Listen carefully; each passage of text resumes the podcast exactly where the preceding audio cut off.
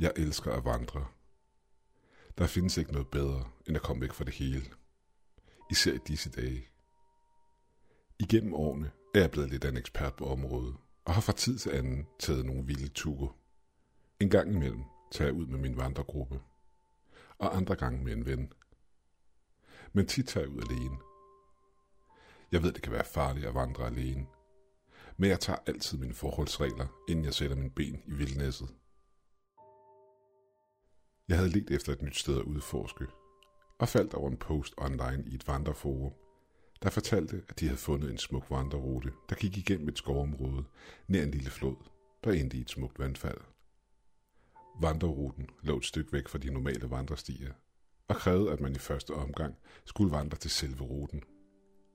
Posten fortalte, at turen derud ville tage omkring 4-5 timer, men det ville være det hele værd.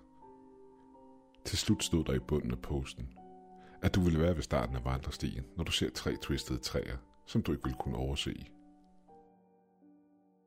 Jeg ryddede min kalender for den kommende weekend, og efterlod koordinaterne på, hvor jeg ville være at finde. Hvis ruten var god nok, ville jeg foreslå den til min vandregruppe. Vi havde en lille konkurrence kørende om at finde nye, unikke steder at vandre.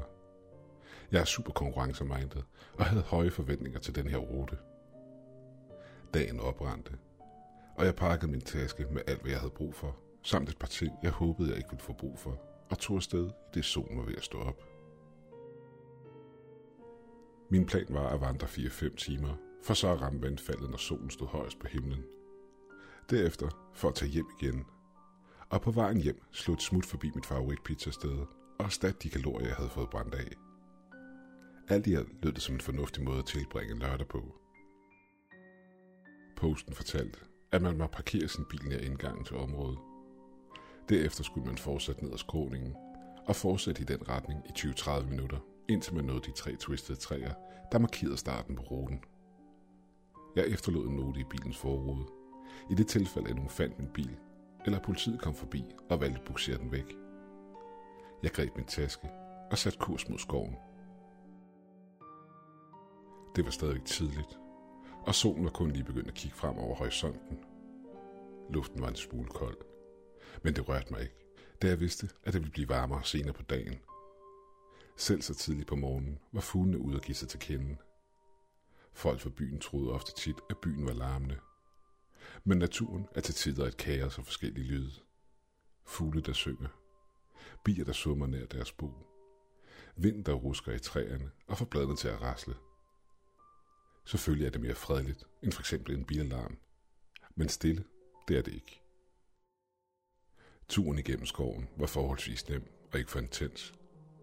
Men skoven omkring mig var mere tæt, end jeg havde regnet med, og jeg kunne godt forestille mig, at man nemt kunne fare vild. Jeg havde en app på min telefon, som hjalp mig med at holde styr på, hvor jeg var, hvilket jeg var glad for. For at gøre det hele meget værre, havde det regnet natten før, hvilket gjorde stien til en samling af mudder og vandbytter. Jeg fortsatte i retningen, som posten havde fortalt om, og holdt løbende udkig efter de tre twistede træer. Jeg begyndte at overveje, om jeg ville kunne se dem, eller om de overhovedet fandtes. En tanke slog mig pludselig. Hvad nu hvis posten var falsk? Hvem ville dog finde på sådan noget? Med tanke på mine seneste online interaktioner, svarede jeg lidt selv på spørgsmålet. Nogle mennesker er bare idioter. Men stadig var stedet smukt. Og jeg havde vandret flere andre ruter, der var blevet foreslået på det forum. I samme øjeblik, jeg begyndte at tvivle på mig selv, så jeg de twistede træer. De stod for sig selv et stykke ind i skoven og var ikke til at overse. De var et syn i sig selv. De tårnede sig op og snodede sig omkring hinanden, så det så ud som om de havde en eller anden form for sygdom, der fik dem til at se forskruet ud. Igennem årene havde de viklet sig omkring hinanden og formet, hvad der allermest lignede en dør. Deres udseende lignede en genetisk mutation. Men ingen af de andre træer i nærheden var samme udseende. Det var bemærkelsesværdigt for at sige det mildt. Jeg trak min telefon frem og tog et par billeder. Jeg kunne næsten ikke vente med at vise dem til min vandregruppe. Jeg stak telefonen i lommen og gik igennem den såkaldte dør og begyndte min tur på vandrestien. At kalde det en vandresti er måske lidt misinformerende. Normalt er vandrestier slidt ned til det bare jord. men den her lå næsten urørt hen. Det var i hvert fald tydeligt, at den ikke blev brugt særlig meget. Jo dybere jeg kom ind i skoven, jo større blev trækronerne. Til sidst var det som at gå igennem en naturlig tunnel formet af træer. Det var afslappende, og det holdte varme for solen på afstand. Normalt ville jeg få en hurtig brunlig farve for solens stråler. Men der skulle ikke meget til, før jeg gik fuld on hummer og blev solskoldet. Så træernes skygge var mere end velkommen. Omkring tre timer ind i turen blev stien en del bredere og så mere slidt ud. Jeg gik ud fra, at den første del af stien havde været en ny tilføjelse til en ældre sti. Hvilket slog mig som besynderligt, da der ikke var andre små stier, der førte til den store sti her. Stien var bred. Næsten lige så bred som en vej, og den så ud til at være blevet brugt af storvildt. Men siden der ikke var noget storvildt tilbage i området mere, så undrede det mig, hvordan stien var blevet så stor. Jeg fortsatte ufortrødet min vandring, imens jeg nynnede for mig selv. Selvom jeg gik i skyggen, kunne jeg mærke varmen stige langsomt. Min t-shirt var begyndt at klæbe sig til kroppen, og jeg kunne ikke vente med at stå under vandfaldets kolde vand. Imens jeg drømte om det kolde vand, fangede mit blik noget interessant. Længere frem, nær en bæk, reflekterede solen stråler på noget. I første omgang troede jeg blot, det var vandet. Men i det, jeg kom tættere på, kunne jeg se, at det ikke var tilfældet. Min anden tanke var, at det måske var skrald. Eller det, at nogen måske havde tabt en nøgle. Men det var heller ikke tilfældet. Det var fire polerede sten. Når jeg siger polerede sten, så en jeg maskinpoleret. Stenene var så blanke, at det næsten gjorde ondt i øjnene at kigge på dem. Stenene lå i et firkantet mønster, hvilket jeg fandt underligt. Men det, der fik mit hjerte til at hoppe et slag over, var, at der i midten af firkanten var et sted, hvor noget for nylig havde ligget. Jorden omkring midten så våd ud, men det var ikke på grund af regnen. Det var blod. Det var her, jeg opdagede alderet. I mangler bedre ord. Det stod foran tre twistede træer. Igen formede de, hvad der lignede en dør. Selvom jeg kunne se lige igennem den og se vandet fra bækken på den anden side, var der noget ind i mig, der fortalte mig, at jeg ikke skulle gå igennem. Jeg bukkede mig ned for at se nærmere på de polerede sten. Der var noget ridset ind i dem. En eller anden form for symboler, jeg aldrig har set før. Jeg tog et billede af dem, men billedet endte med at blive sløret. Faktisk så endte alle mine billeder fra den her tur med at blive sløret. Jeg har søgt efter symbolerne online, men har ikke fundet noget, der kommer i nærheden af dem. Imens jeg stod og undersøgte stenene, rejste hårene sig i nakken på mig. En sjette sans fortalte mig, at noget frygteligt var på vej. Og for første gang i mit liv begyndte jeg at bede. Det var som om et vildt dyr stalkede mig.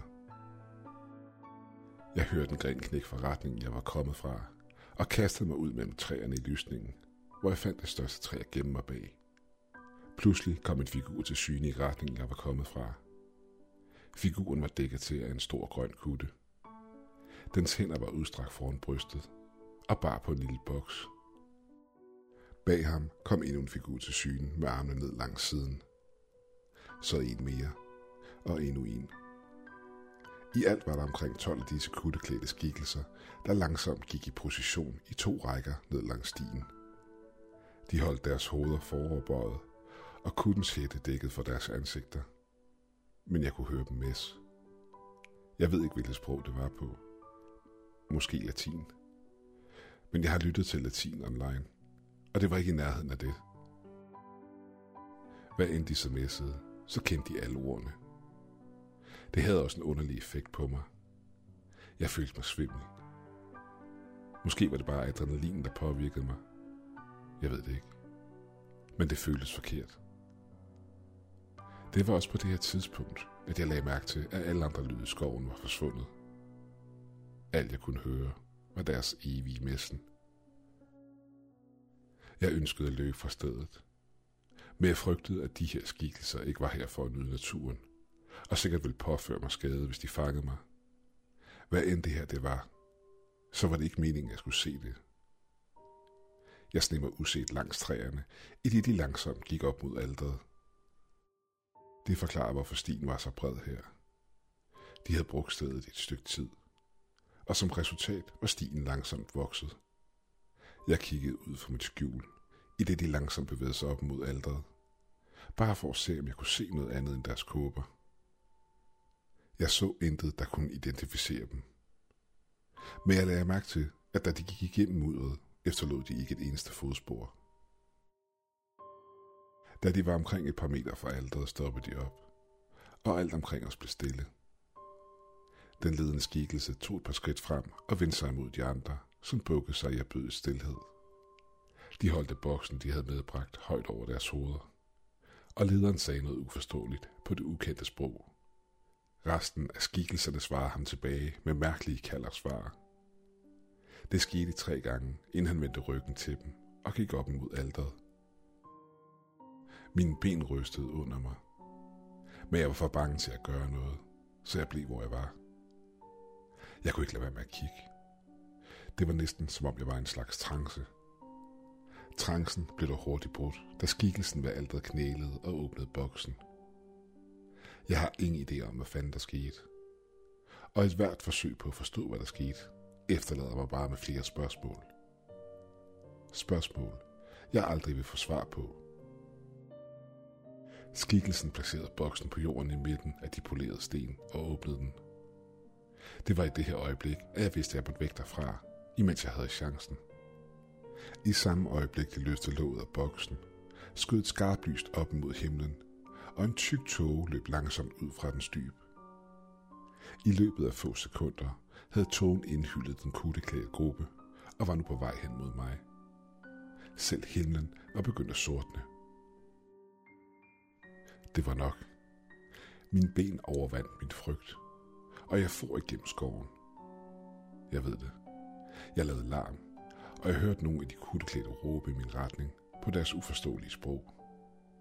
Men jeg havde ikke tænkt mig at blive for at få det oversat. Jeg væltede ned ad stien, alt imens jeg faldt over grene og gled i mudder et par gange.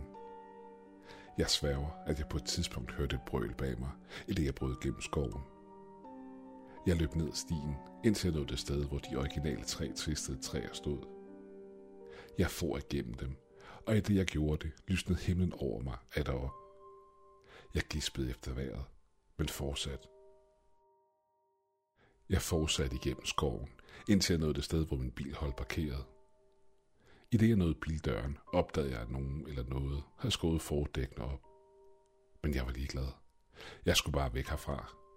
Jeg låste døren op og smed nøglen i tændingen og kørte væk fra stedet og til nærmeste tankstation i min beskadet bil. I det jeg kørte væk, så jeg mig tilbage i bagspejlet og så en af de kutteklædte figurer træde ud fra skoven og kigge efter mig, imens min bildæk langsomt faldt fra hinanden. Jeg greb om rattet og sænkede farten en smule, da jeg vidste, det var farligt at køre på flade hjul. Det ville sikkert også koste en del at få det repareret. Men det betød ikke noget. Jeg skulle bare væk. Da jeg nåede tankstationen, huskede jeg, at min app løbende sporede min rute. Jeg var nysgerrig og åbnede appen op i den forventning at se en lige linje fra hvor jeg havde parkeret bilen til hvor jeg var stødt på de kutteklædte. Men det jeg så var sindssygt. Linjen startede fra det sted, jeg havde parkeret bilen, og løb op til, hvor jeg første gang havde fundet de tvistede træer. Derefter så det ud, som om jeg bare løb i cirkler i flere timer. Indtil linjen igen løb fra de tvistede træer og ned til bilen igen. Det har appen aldrig gjort før. Og det er heller ikke sket siden. Timer senere, da jeg endelig kommer hjem, besluttede jeg mig for at finde posten, der havde foreslået ruten til at starte med. Men jeg fandt ud af, at det var blevet slettet. Jeg oprettede selv en post og spurgte, om nogen kunne huske, at de havde set den, eller for den sags skyld taget et screenshot af den. Men ingen vidste, hvad jeg snakkede om. Det var som om, jeg var den eneste, der havde set den. Jeg har holdt en lille pause med hensyn til det at vandre alene på ukendte stier, og holdt mig til dem, jeg kender. Derudover er jeg blevet hyperopmærksom på mine omgivelser og hvad der sker omkring mig, da jeg ikke ønsker at havne i en lignende situation igen. Det mærkelige er dog, at jeg har set de testede træer andre steder. Jeg tror, min hjerne er tunet ind på at kunne observere dem. Lidt ligesom når man hører et ord for første gang, og derefter lægger mærke til det overalt bagefter. Når jeg kommer tæt på dem, føler jeg en kugle lægge omkring min krop. Jeg ser det lidt som en advarsel, men frygter mere, at det er en invitation. Det virker til at trigge en del af min hjerne, der et kort sekund overvejer at gå igennem dem. Jeg når heldigvis at stoppe mig selv, inden jeg overhovedet får taget et skridt. Men ideen, i det jeg overvejer det, det skræmmer mig. En gang imellem, når jeg er ude at vandre, og der er virkelig stille, kan jeg høre noget, der lyder som en messen, der kommer dybt inden for skoven. Hvilket får mit blod til at fryse til is. Følger de efter mig? Eller prøver de at lokke mig tilbage?